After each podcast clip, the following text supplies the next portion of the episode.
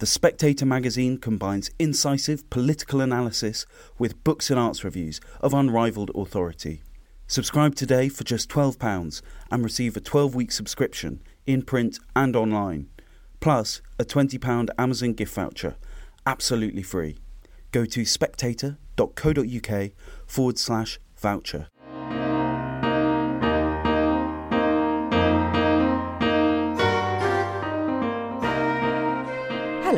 Welcome to Spectator Out Loud with me, Linden Kemkaran. Each week, we choose our favourite pieces from the magazine and ask our writers to read them aloud. Coming up on the podcast this week, Cindy Yu tells the story of how she got to know Westminster's alleged Chinese agent and the astonishment of seeing herself pictured alongside him when the story broke. Charlie Taylor, His Majesty's Chief Inspector of Prisons, talks breakouts, bureaucracy, and stabbings and wonders where have all the inspirational leaders gone?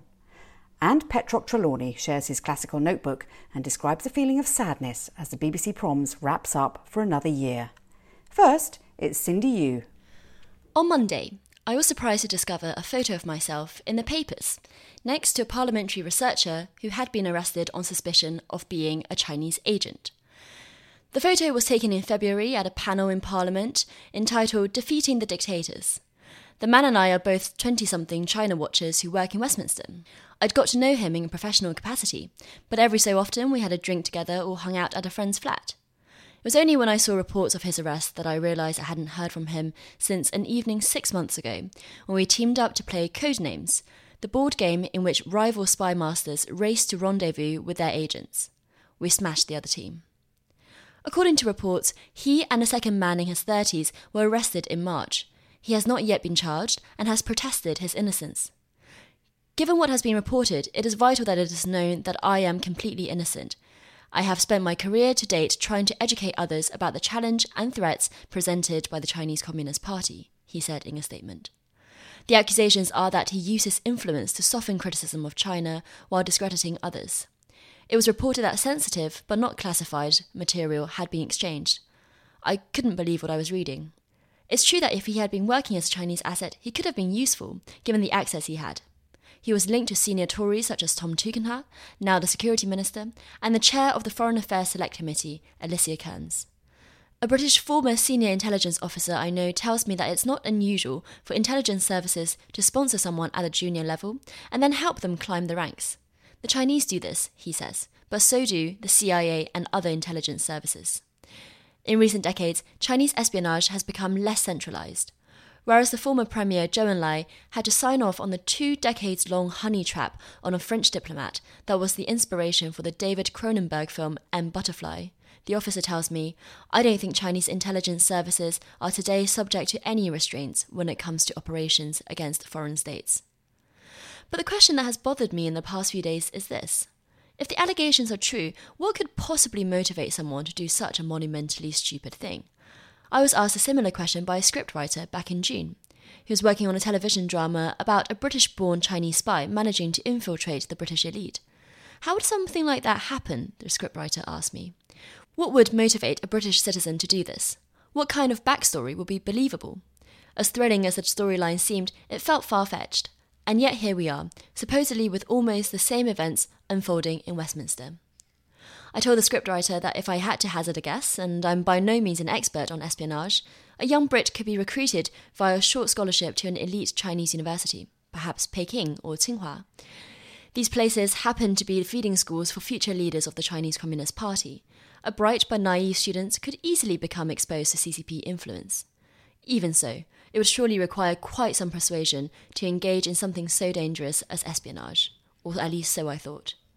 Everybody can be recruited in the right circumstances, the officer tells me. It's about asking the right questions to the right people at the right time, he says. A recruit could be charmed with a compelling narrative of Chinese culture or persuaded China was wronged by Western imperialism. Money or sex could be a factor, if there is some deep seated anti Americanism, this could be developed into pro communist sentiment. The recruitment of every intelligence agent is individual to the person involved, says the officer. Of course, not everyone who visits China, learns Chinese, or spends time in Chinese institutions is compromised. In fact, Britain desperately needs more people who understand China working in its institutions. According to a Freedom of Information request made by The Spectator in 2021, there are only 41 British diplomats who speak Mandarin at the highest level in the entire Foreign Office, four fewer than in 2016. Compare this with the thousands of Sovietologists who worked for Britain during the Cold War. The gap is more alarming when you consider just how many Chinese diplomats speak fluent English. I've met several young Brits who can speak and read Chinese, but they tend to end up in the private sector because there aren't enough jobs in government, and probably because the pay is so much better. It's these people who will increasingly find themselves viewed suspiciously after this spy story. So, how to decide who is loyal? It may be time to revisit the vetting procedure surrounding Parliament, especially for anyone who works on foreign policy. It should be made very clear to anyone in Westminster where the line lies between above board information sharing and covert dalliances. Could the parliamentary researcher have been a useful idiot, not quite realizing the seriousness of what he was doing? The wrong reaction, though, would be to assume that people with experience of China are already compromised, or that those who advocate a more sophisticated approach to the country, as the researcher in question did, must have ulterior motives. I would say this, though, wouldn't I? This is exactly the mission of my podcast, Chinese Whispers, where I try to contextualize and explain China's complexity. Sometimes that means challenging the West's assumptions about the country in an uncomfortable way. I'm still shocked that someone I know who seems so ordinary could be accused of being a Chinese agent. But this episode shouldn't be used as an excuse to target all things Chinese. Instead, we need to understand better how China and its spies really operate. That was Cindy Yu. Next is Charlie Taylor. Just as the drama of the escape and recapture of Daniel Khalife settled down, HMP Wandsworth returned to more routine problems. On Sunday, another prisoner was hospitalised, having been stabbed by a fellow inmate. This sort of violence is all too common, especially in the overcrowded Victorian local prisons that hold often volatile remand prisoners. In the past year, there have been 1,878 serious assaults on prisoners, an increase of 32% on the previous 12 months. The cause is usually a score being settled between gangs or the failure to pay a debt. There is big money to be made getting drugs and mobile phones into prisons, and since COVID restrictions were finally lifted, the availability of drugs has shot back up. Although the levels are not yet what they were before the pandemic, our recent inspection at the high security Woodhill prison near Milton Keynes revealed that in a random drugs test, 38% of prisoners tested positive. Most prisons now have better systems for disrupting drug supplies, but the staff are up against organised crime gangs who find ingenious ways to break through. And drugs lead to the kind of debt that can end in retributive violence. Escapes, such as Khalife's, are very rare. In my three years as Chief Inspector, only one other inmate has managed to get away by slipping out of the visits hall while staff were distracted. That previous incident had nothing like the profile of last week's case because the man was in for a more mundane offence and quickly recaptured. Prisoners occasionally abscond from open prisons, but far less than in the past. What happens surprisingly often is accidental releases 71 last year, up from 54 the year before. These normally involve a failure in the bureaucracy, whereby a prisoner with an outstanding arrest warrant is allowed to leave at the end of his or her sentence, or because the court grants bail without anyone realizing that he or she is facing another charge. Most are caught again, but some serious offenders have managed to get away. Security for breakouts from prisons generally works well because there are clear routines to follow such as searching on top and under departing vehicles, but also because the systems avoid a single point of failure. If someone leaves a gate open, other layers of security will prevent an escape. Governors regularly test their own systems too by asking a member of staff to try and get out of the jail without either ID or keys. Even if they manage to get through a couple of gates, they usually get picked up before they leave the prison. The quality of staff is critical, the best officers have an intuitive sense that something is going on. Too often, though, very young staff look after prisoners who've been inside longer than the officers have been alive. A common frustration of governors is the quality of new recruits. Astonishingly, governors play no part in selection, meeting new officers only on their first day at work. They say they can tell within minutes which officers are not going to cut it. Yet removing an employee can involve protracted HR exercises. The bureaucratic stranglehold is stifling. One governor told me recently that to buy a pot of paint, she had to go through a lengthy procurement process rather than send someone to the nearest B&Q. Indeed, governors spend more time wrangling with contractors for basic repairs or getting education and health providers to do their job than they do going round the jail. Inevitably, standards slip.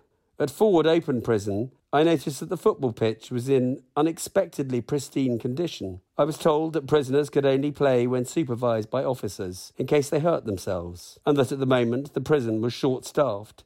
Hence, no football. After three meetings with prison service officials, we finally got them to agree to running an unsupervised football trial at Ford. A rare, if small, triumph. With all these constraints, it's hardly surprising that the turnover of governors in some jails is high. There are often very few applicants to govern the most difficult inner city prisoners. One governor said to me, At times I feel more like a contract manager than a leader. If this is what the job has become, then we will end up with people who like managing contracts rather than inspirational leaders such as Pia Sinha, who turned around HMP Liverpool, or Ian Blakeman, who has done a remarkable job at Pentonville. And the less impressive our governors are, the more violent and disorderly our prisons will become. Khalife may well be the last escapee during my tenure as Chief Inspector. Sadly, the stabbings will continue. That was Charlie Taylor. And finally, here's Petroc Trelawney. A pang of melancholy as I detached the Royal Albert Hall pass from my BBC lanyard. I had a similar feeling late on Saturday night as I watched our team of engineers start to take down the hundreds of microphones that have enabled us to broadcast the proms live each night on Radio 3.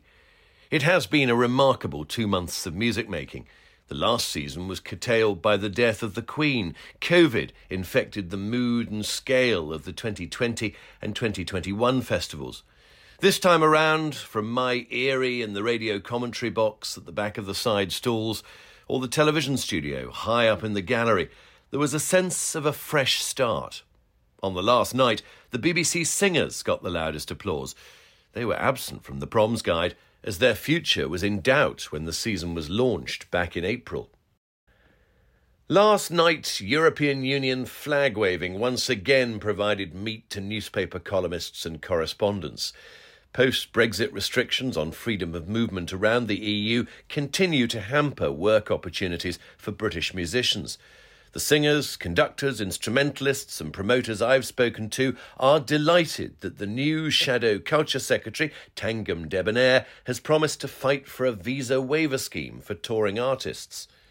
There have been 12 Conservative Culture Secretaries in 13 years, some more passionate about their brief than others, but this succession of quick cast changes has hardly offered a ringing endorsement of the party's belief in the importance of the arts. The appointment of Debbonaire, a cellist who studied at Chetham's, Manchester's prestigious music school, and the Royal College of Music, suggests there may be a more sympathetic response to those working in the arts should Labour be elected to power.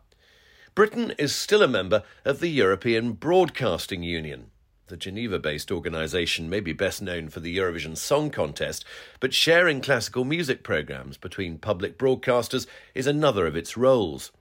Before the last night went on air, my co presenter, Georgia Mann, and I briefed commentators from Germany, the Netherlands, Latvia, and Estonia on what to expect. Fourteen European nations carried the celebrations live, with many more catching up since. It goes out in Australia on Sunday, with broadcasts to follow in America and New Zealand. Radio as cultural diplomacy, and the proms bounds set wider still and wider to reorder A.C. Benson's words to land of hope and glory.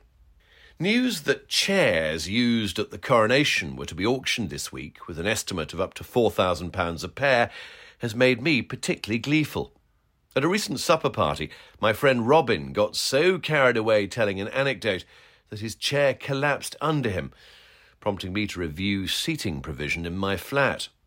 On a visit to an antique shop in Semley, Wiltshire, I found what I needed a set of six late Victorian chairs, compact, robust, and recently recovered in elegant red tweed. I assumed the price, £70, was per chair, but it turned out to be for all six. Less than £12 a chair, compared to £50 for the cheapest equivalent at IKEA.